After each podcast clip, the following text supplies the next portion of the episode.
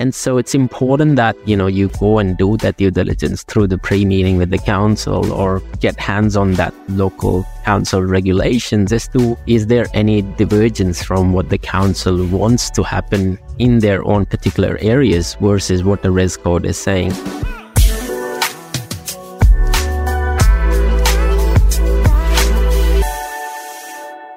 Hello and welcome to another episode of Help Me Buy Property Podcast. And today we are going to talk about pre-acquisition property development due diligence. Now, before I get into all of that, let me introduce my beautiful co-host, drum rolls, Cheryl.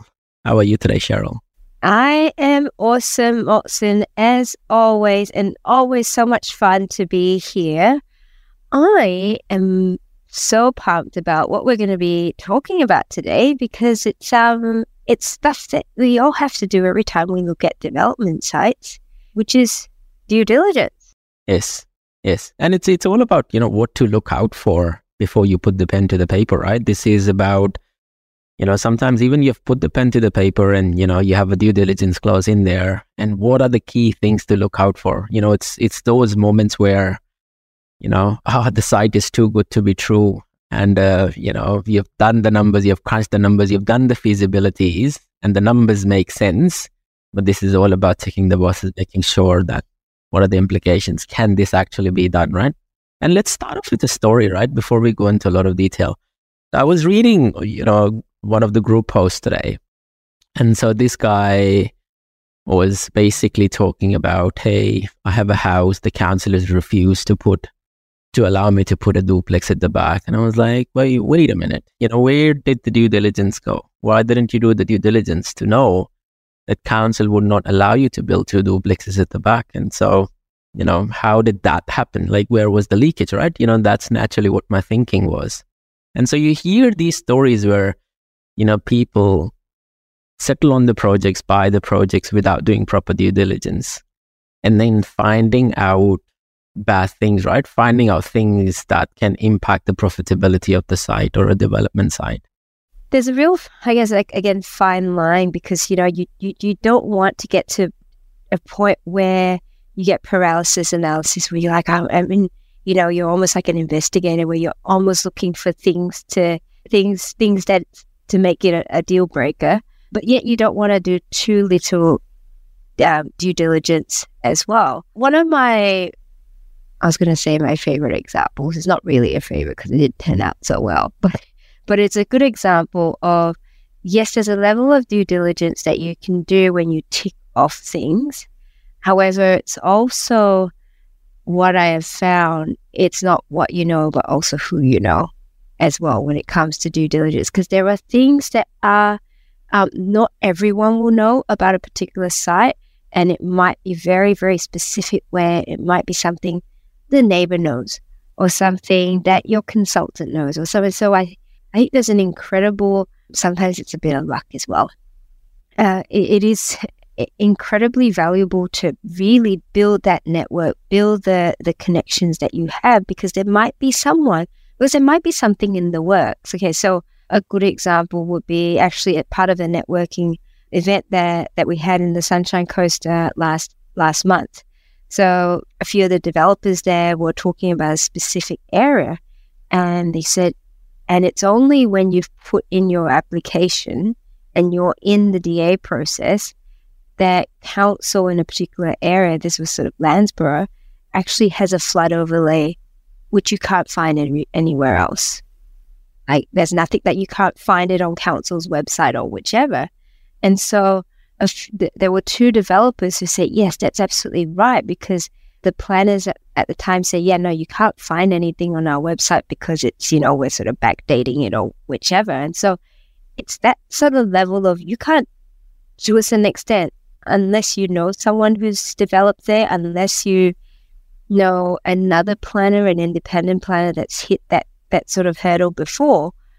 You wouldn't have picked that up doing your doing your normal public D D. So I think there's yeah there's a certain level of, this is how much tick you tick, there is this question that I always ask myself is how much is too much? You know, when you talk about extensive nature of the due diligence, right?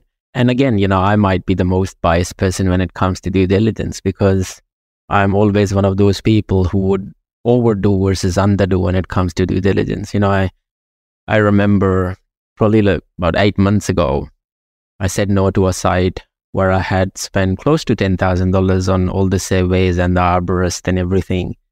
And the only reason I walked away was because of that particular tree where arborist was pretty sure that the tree can go and the council would not just confirm that the tree would go. And that tree, if was there, would make the, would break the site completely. And so there was no profit in the site if the tree was there.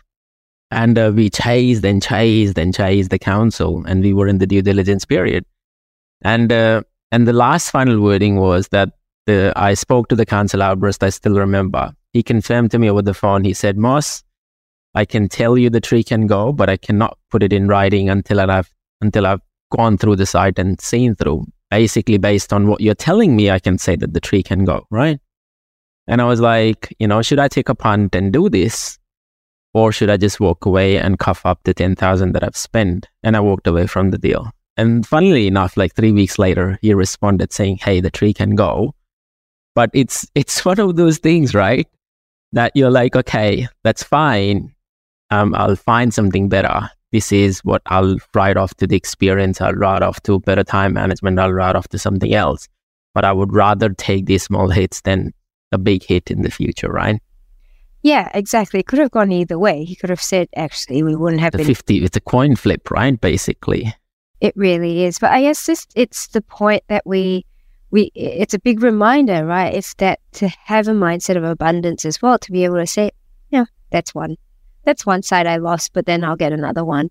So, and to not be hung up about it, because this is the thing with due diligence, you know, nine out of ten sides will not stack for whatever reason. So, if you manage to hit the financial, the financial feasibility and it ticks that, but then you've got due diligence that, you know, something comes up, then, you know, move on to the next one. We say again, if it was that easy, everyone would be doing it.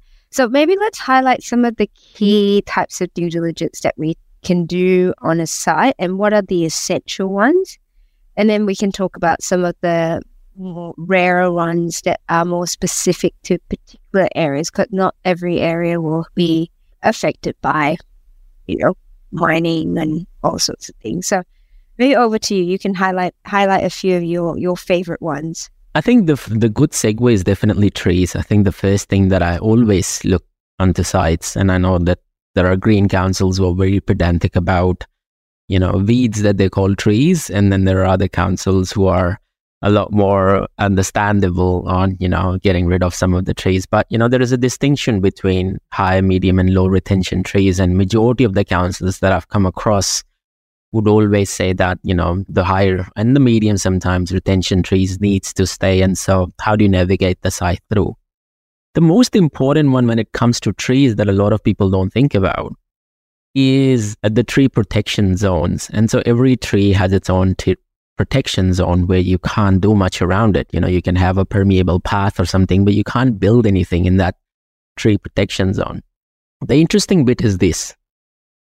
If there is a tree on a neighboring property and it's even not a high retention tree, it's a medium or a, even a low retention tree, and its protection zone comes into your property, then because it's their tree and you can't take it down, you can't build. And so it becomes a very interesting conversations in a lot of these places where, you know, you might have a funny neighbor, you know, who might not be able to work with you or is not ready to let the tree go because of some of these things. And so while you're checking out trees on your own site, it's always important to see what's sitting on the boundaries of the property, especially, you know, the side boundaries, especially if you're doing like a four unit site or a, you know, three unit site where you would have, you know, houses lined up, you know, back of the houses lined up to one side of the property, and see as to what is at, at those fences. Is there any major trees that would impact your T P Zs? And put a solution focused heart as to, okay, how does this go about? You know, how do you go about, you know, finding a solution to that? And same goes with the easements, right? So, you know, people always look at easements to their own properties, but you need to also look at easements to the neighboring properties and see how does that impact yourself? How close can you come to the easements as well? There's always issues around, you know, the offsets and setbacks when it comes to easements, and you can't put plants or you can't have landscaping, you know, very close to the easements as well. So those are two of my favorites. You know, every time I look at the site, I would basically start off there. What about you? Trees, trees and easements. So yeah, apart from that, bushfire. So depending on where you're, where you're building, bushfire is a big one, obviously looking at, at flooding. Bushfire doesn't necessarily mean, I know that we, when we were doing lots of uh, land subdivisions up in, in Sydney, in the hills area, so there would be particular bushfire zones, and that would affect the zoning.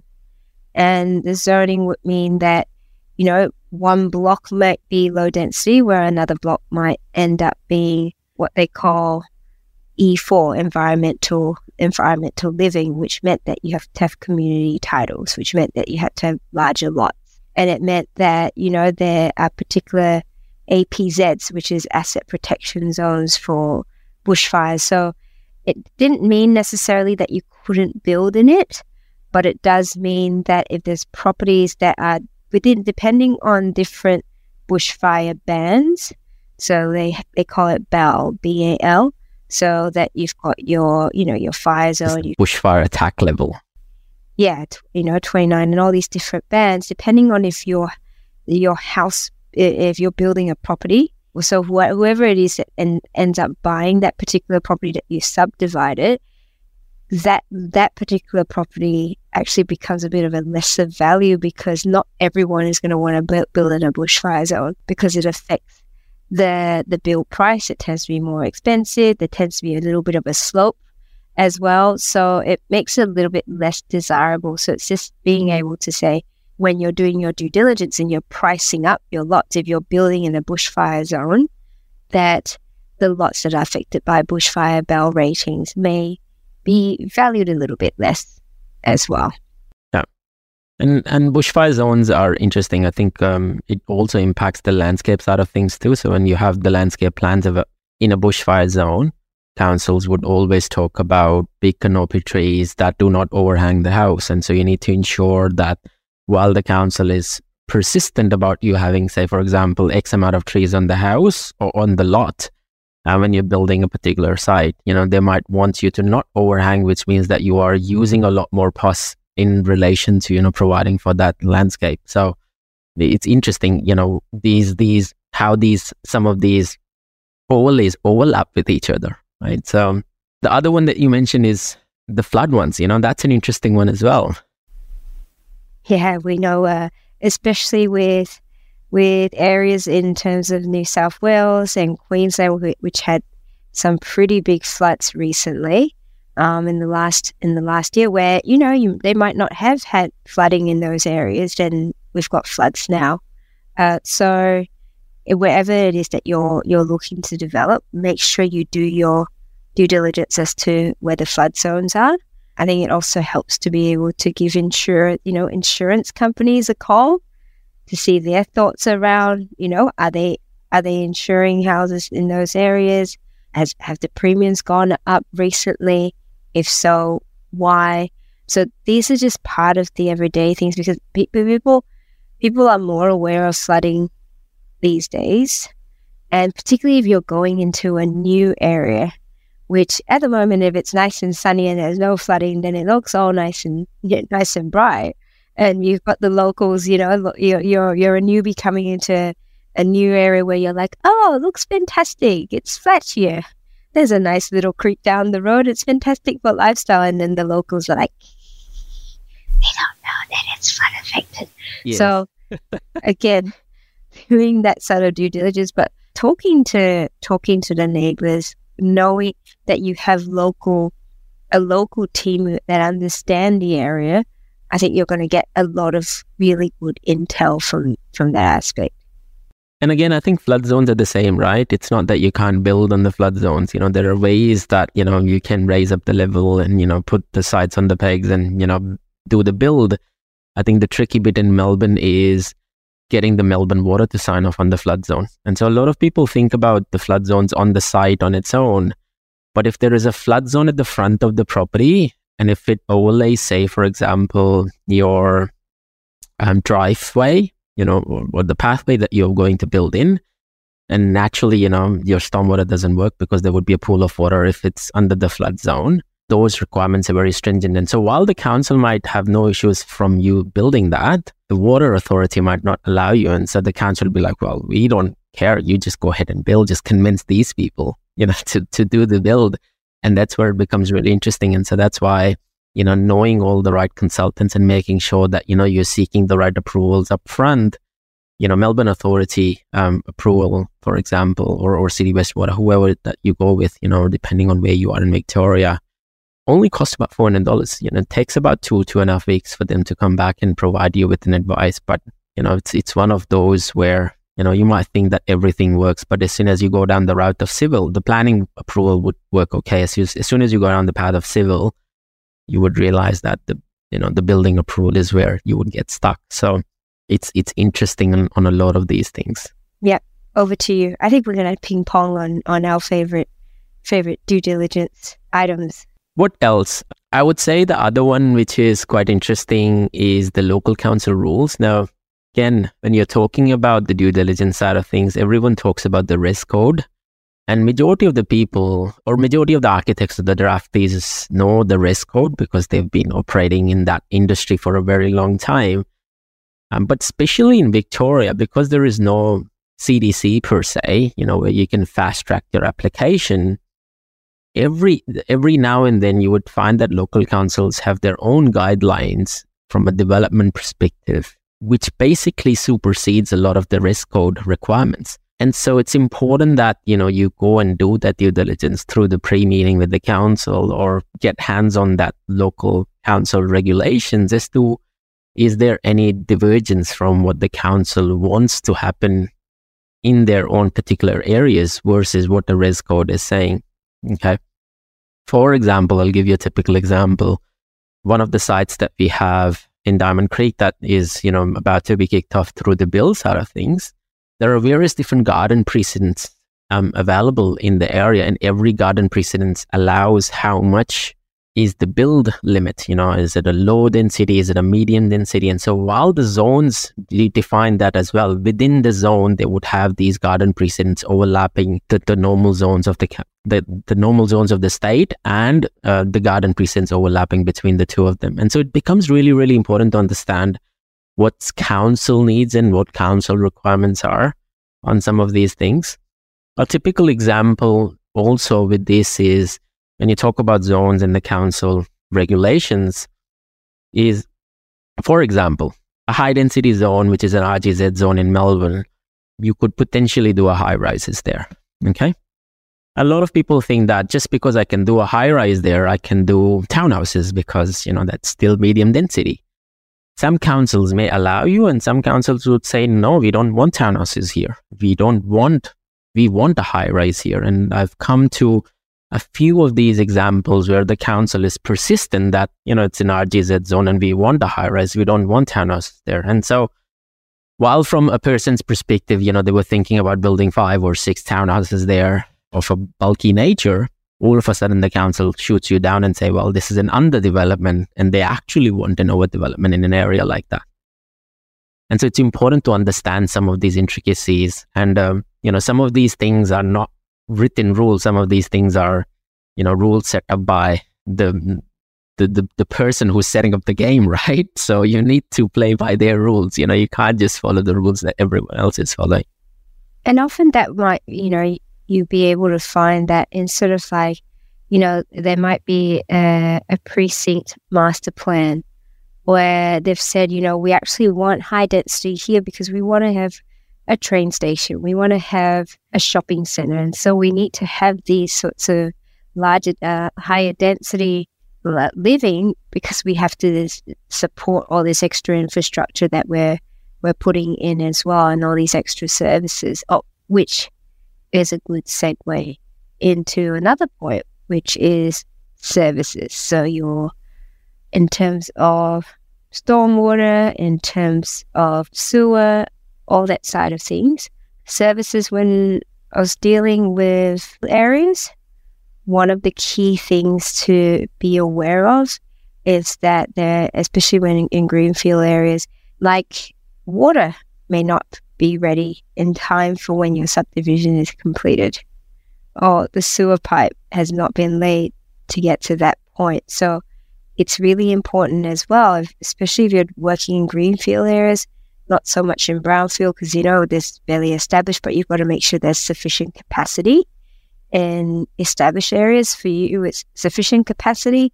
In greenfield, you've got to make sure that there's it's there, because it might have been it might be zoned for development. You might technically be able to develop it, however, you might not have like the uh, the council and the area might not actually have s- sufficient services to your development for it to actually be delivered. So what what it might be is, like, say for example with Sydney Water at the time, they said, you know, we have sufficient capacity for fifteen hundred homes, right, for this area. And so you actually have to look at the development pipeline to see whether the, if you put a development application in, if your your property and your project is going to fall within that fifteen hundred lots. Because if it's not, then you could be waiting another five years. And so from that aspect, it's it you've got to you've got to know the the way of the which way to go from that. Yeah, it's a very interesting comment that you make here, right? Because I remember looking at the site probably about a year ago now, where everything was a tick, and um, I was going through, you know, the civils, and I was like, wait a minute, where is sewer? I can't find, and this is established area we're talking about, right? I was like, where is sewer? I can't find any sewer diagrams. And so I called the architect and he's like, huh, yeah, that's weird. You know, where is sewer? And so I was one hundred percent sure that it was a software error because it wasn't showing up. And so we requested the plans. And apparently that particular area didn't have sewer. It was just stormwater tanks, you know, those discharge, you know, those tanks, you know, those um, septic tanks, you know, that was going in there. And I was like, wow, okay. Empty it out. Yeah. And this was like a small pocket in a well-established area where there was sewer everywhere, just that small pocket that didn't have any sewer. And I was like, wow, this is just so interesting. Like, you can't assume anything these days, right? That's why you've got to do your due diligence to just to tick, you meant to tick the key, key boxes to say, yep, okay. Because if I'm not wrong, there's a fee that you've got to pay for that service of the truck. Yeah. That's yes, that's right. Yeah, and I mean, you, you can get some of these through D A L before you dig. Some of those reports basically can come through there, but some of the detailed ones, like, you know, legal point of discharge, you're talking about Melbourne Water approval or Water Authority approvals, et cetera. You would have to pay some fees to basically get that those plans from the council. I think the best person who's your friend is when you are doing some of these due diligence around civil is, of course, a land surveyor, right?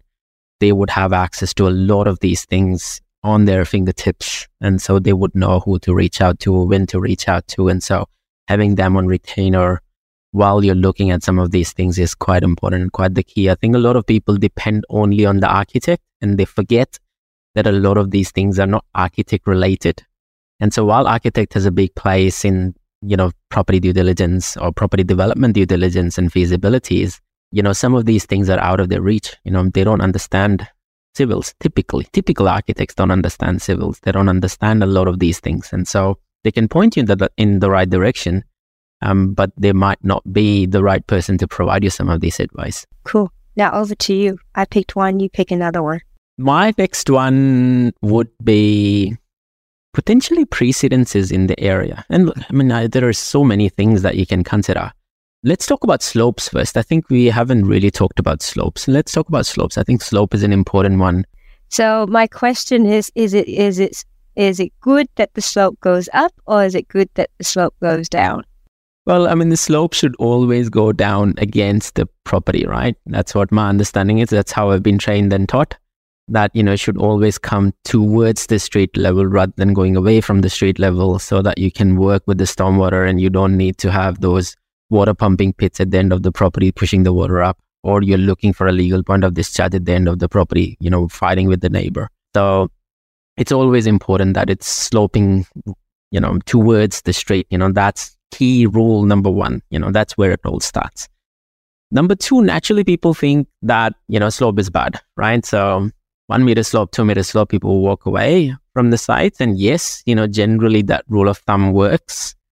Um, but it's also important to understand that the bigger the site becomes, the easier it is to work with a bigger slope, right? You can build along the lines of the slope. And so, you know, for example, a, a two meter slope on a five hundred square meter block or a three hundred square meter block is massive, but a two meter slope on a four thousand square meter block is not massive. You can work with that slope. It's quite easier from that perspective.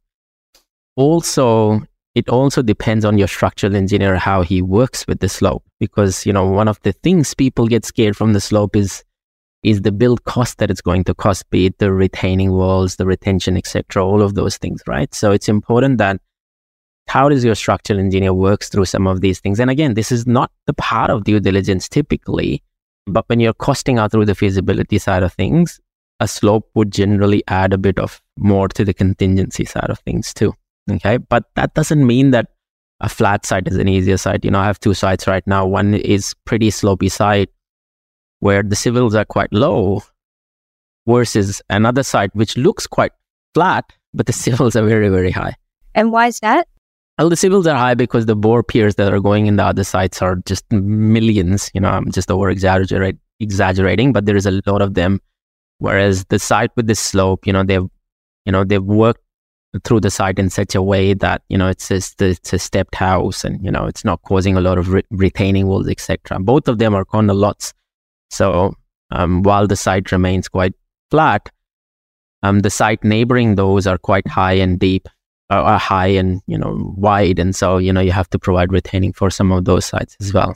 So it's it's interesting as to how you look at slopes, and they play a really, really big part on the stormwater discharge, on the building side of things, on the slope, on the, the retaining walls and the building cost, and all of these things comes into play um, when you're looking through the slope. You raise a point, Moss, around, you know, the the pierings, because it also depends on the type of soil and if you've got rock in an area, right? Because if you've got a rocky rocky area, which means hopefully you've got a more solid foundation, and that means you won't have to pier down as far. Um, however, if you've got something that's pretty sandy and, and, and not as solid, then you're going to have piers that's right enter in. And, and pretty deep. So ha- doing some due diligence and understanding the type so that you can factor in. So if you're, you know, you're, again, as the developer, if you're, if you're building, if you're not building, then maybe you don't have to worry so much, that's someone else's problem. But if you're building something, then you're going to have to want to know, you know, well, I'm going to have to account for how much contingency or peering do I need to account for? Is this sufficient? Is it going to be sufficient as well? As yeah, that's I think that's that's something that's quite important, um, especially when you're getting quotes from from builders, whether you're doing a townhouse or a house, and if you know that a particular area doesn't, you know, needs quite a bit of peering, and and they've quoted you on something that you look and you sort of go, mm, I'm not quite sure that's enough. Then you want to make sure that you've got a bit of contingency in your, your feasibility. Yes, definitely. Over to you. What's your next one? That's my, this is, oh, I, I've got a second one. Okay, excellent. I wanted to talk about mining overlays and mine subsidence. I'm not sure if you get a lot of that in Victoria. Probably not. No, I think Adelaide, a few. You get a lot of mining ones and, um, what is it? Areas? No, squares. Quarries, so you get a lot of them in Adelaide. Yes, yeah, yeah. So, so mining, mining's a, a fairly big thing in, in New South Wales, particularly in areas like Newcastle, uh, sorry, Hunter Valley, Hunter Valley, Newcastle, Wollongong. So it's something where you need to be aware of uh, what they call mine subsidence, and you do need to get clearance, uh, not clearance, I guess.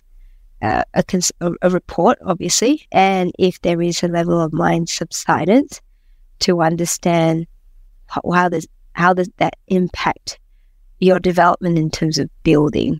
because what happens is with mines, and not that I'm an expert in this, but I, I've had I have looked at sites with mine subsidence. What it could be is that there's mining that's happened underneath a particular area previously, and that mine might actually be dormant, so there's subsidence, right? But what actually means is that there's any development that happens on top, there is a good chance that there, there might be some settling of the land. Certainly, yeah. Yeah, so there's a few things that need to be taken into account, like in terms of what you're building, the types of building that you put onto it in terms of foundations and all that are going to be a little bit different if it hasn't settled. And also insurance, there's a big insurance company don't like to insure houses that are on mining or on mines as well. I've come across sites where there may be a dormant mine, but you you know, I've actually had to ring up the the mining company which had the license over it just to sort of go, hey, are you guys planning to be doing anything in the next few years? And and they've said, yeah, well, we're not doing anything at the moment, but it's there just in case. So we don't we don't actually know when we're going to when we're going to give it the sign off, when we're actually going to be using it, but at the moment. And if that's the case, then effectively you can't do anything until that mine, uh, basically that's been cleared for for for active active use. So that is something. I mean, from a in terms of, again, New South Wales, where the, a lot of that activity does happen, particularly in the, the outskirts, to be aware of and the and the impact of that on on developments as well. And, and there is some contamination that tends to happen through with the soil as well, isn't it? Where it was a previously a mining site, and you know, I just recently read somewhere where, you know, while they've given a sign off, you know, you had to get a sign off from the land contamination and the compaction reports, et cetera, to ensure that, you know, the land is clean and clear. And so there is a cost involved with a lot of those things as well. Yeah. And contamination, if you're purchasing a land that's been farming, any sort of manufacturing, any light industry, gold mining, you want to, you want to get contamination reports. Because if it's a farm and if you've got animals, or like, especially if, if you've got ve- like vegetables as well, like, and if they've used pesticides, like, that stuff needs to be cleaned out. And you have no idea, like, the things that farmers like hide in, in, in the middle of their one hundred acre properties. There's something, there's something suspect somewhere, right? And so contamination, contamination reports, the geotech reports will bring these things up, and, and you've got to take into account that you've got to remediate those areas. Yeah. As well. My turn? Oh, oh, yes, over you too. Okay, so I'm going to talk about things that can be moved, but it's it's good to know about, right? And they are things like electricity poles, bus stops, you know, stormwater pits. And so it's it's good to know from a due diligence perspective, and they can move, or even like, you know, those zebra crossings or, you know, all of these things. So they can be moved, but it's good to know, and it's good to put a tick against it that they can be moved to a right place, right? So I haven't moved a bus stop before, so yeah, same as me. Look, um, I've I've I've met a few people who have been caught by bus stop. I was I was fingers crossed. I was lucky where there was a zebra crossing near a school, and I didn't have to move it. I was just, you know, bypassing it by little bit, and so the the traffic guy said, "Hey, this is all good. Why did the zebra cross the road?" Yeah, I was like, you know, is it not just black and white lines that I can draw like two feet away? Like, can I just no. like white white out this area and then just move it up here? Yeah, that's it. I bring some black paint and paint it on the road and just... People won't know. They just follow the black and white lines. That's it. The, lolly, the lollipop person will be very upset because they'll be like, where are my lines gone? Well, the simpleton me, that's what I thought, you know, would be the case. But of course, you know, it, it does take a lot more than that in moving the bus stop and moving these lines and moving the stormwater and the electric- electricity poles. And so it's always important to understand where is the driveway going to go for a particular de- development, and if there is an electricity pole, and if you're going to move it, and how much it's going to cost X, Y, and Z. and that, that, you know, that particular service would be able to move it, right? Majority of the times they are, you know, it's just that, you know, you haven't allowed for some of these costs. It's very rare where a service might come back and say, hey, we can't move it. But it's always good to pick up a phone and just, you know, have a check or, you know, and seek some advice around some of these things. It's very quick and dirty. Yeah, often it will be, yeah, we can move it. It will cost you. Ding, ding, ding, ding, ding, ding, ding, ding, ding. Yes. Thank you very much. Yes, that's exactly right. And so it eats away your contingency, right? You know, and they are not cheap to move. You're talking about, you know, ten thousand dollars, twenty thousand dollars um, for moving a bloody electricity pole. And so, yeah. Um, it's always fun. It's always fun. At least watching them is always fun. So yeah, I haven't, like I said, I haven't moved a bus stop. And and and, and I'm assuming then that you'd need, you know, if you were to have to move it, there'd be traffic reports of all sorts that you've got to have in place. You've got to get council input. You've got to have a really good reason as to why you're moving it and so on. And the implications it would have, right? It would, the implications, if you're moving uh, electricity pole, you might have to cut off or provide a secondary option. And so, yes, you know, there is a lot of overlaps that happens with a lot of these things, right? I think traffic, traffic is an interesting one because, you know, not only do you have to get the traffic reports, you know, sometimes there is traffic management that comes into place on a lot of these things too, right? You know, one of the things Um, I never do pick up a site ever on a main road, especially a development site over a main road, because, you know, with everything else together, there is this traffic management that comes into place, and these lollipop people are not cheap. I tell you, these people in, you know, red and, you know. They get paid a good lot of money to stand there and go, dunk, dunk. All right. Yeah, why did we go to university for? Did they, did they have to get a university degree to do that? I don't think so. I think you just have to look pretty these days to hold one of those. I tried that or... as well. I tried looking pretty. I don't, I don't get it. You didn't hit the bar, Cheryl. What are you talking about?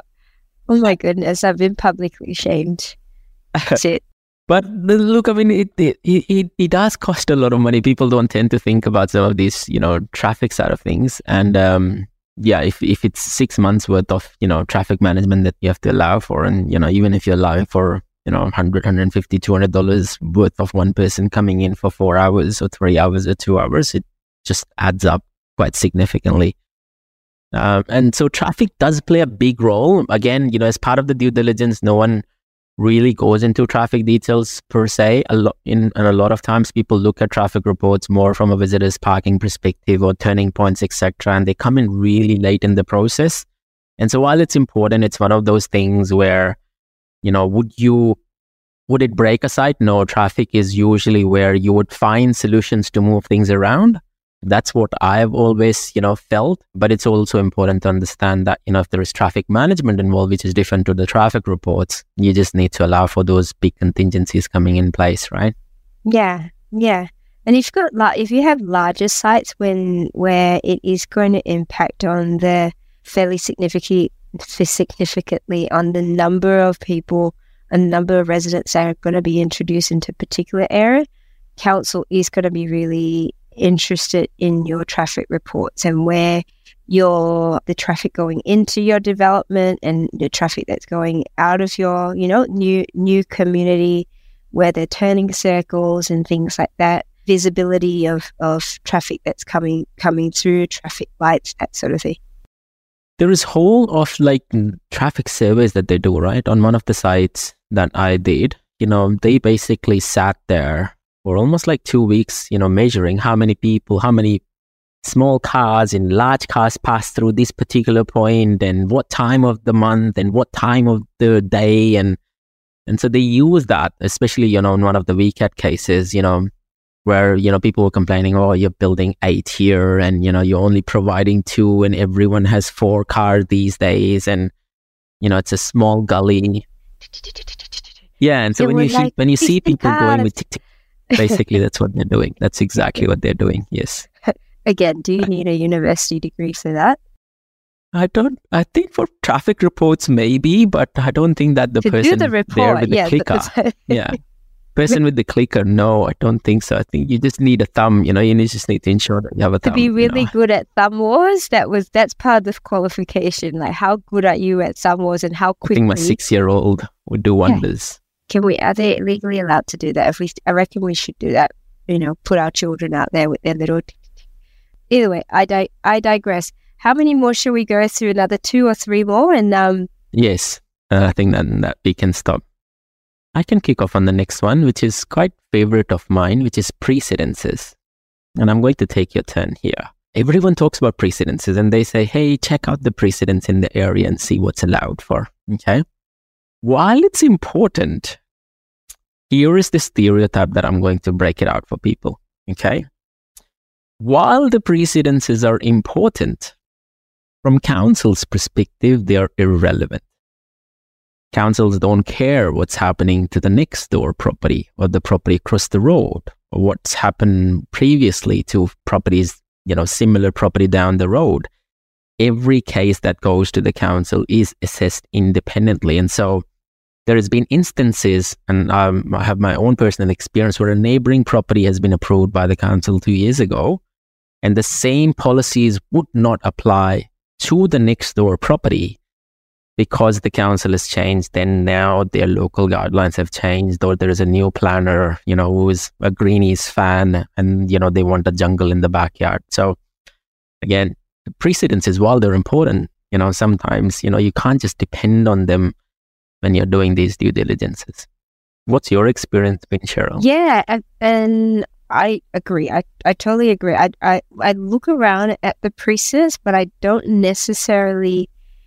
A hundred percent say that's all I can. That's all I can do. Um, I think that you, you need to be able to push the envelope a little bit. And I've, you know, we've we've done it in our our, our projects before, where you speak to council and actually they want a little bit more density, or they want uh, some gentrification in the particular areas. So they'll give you a little bit more more leeway.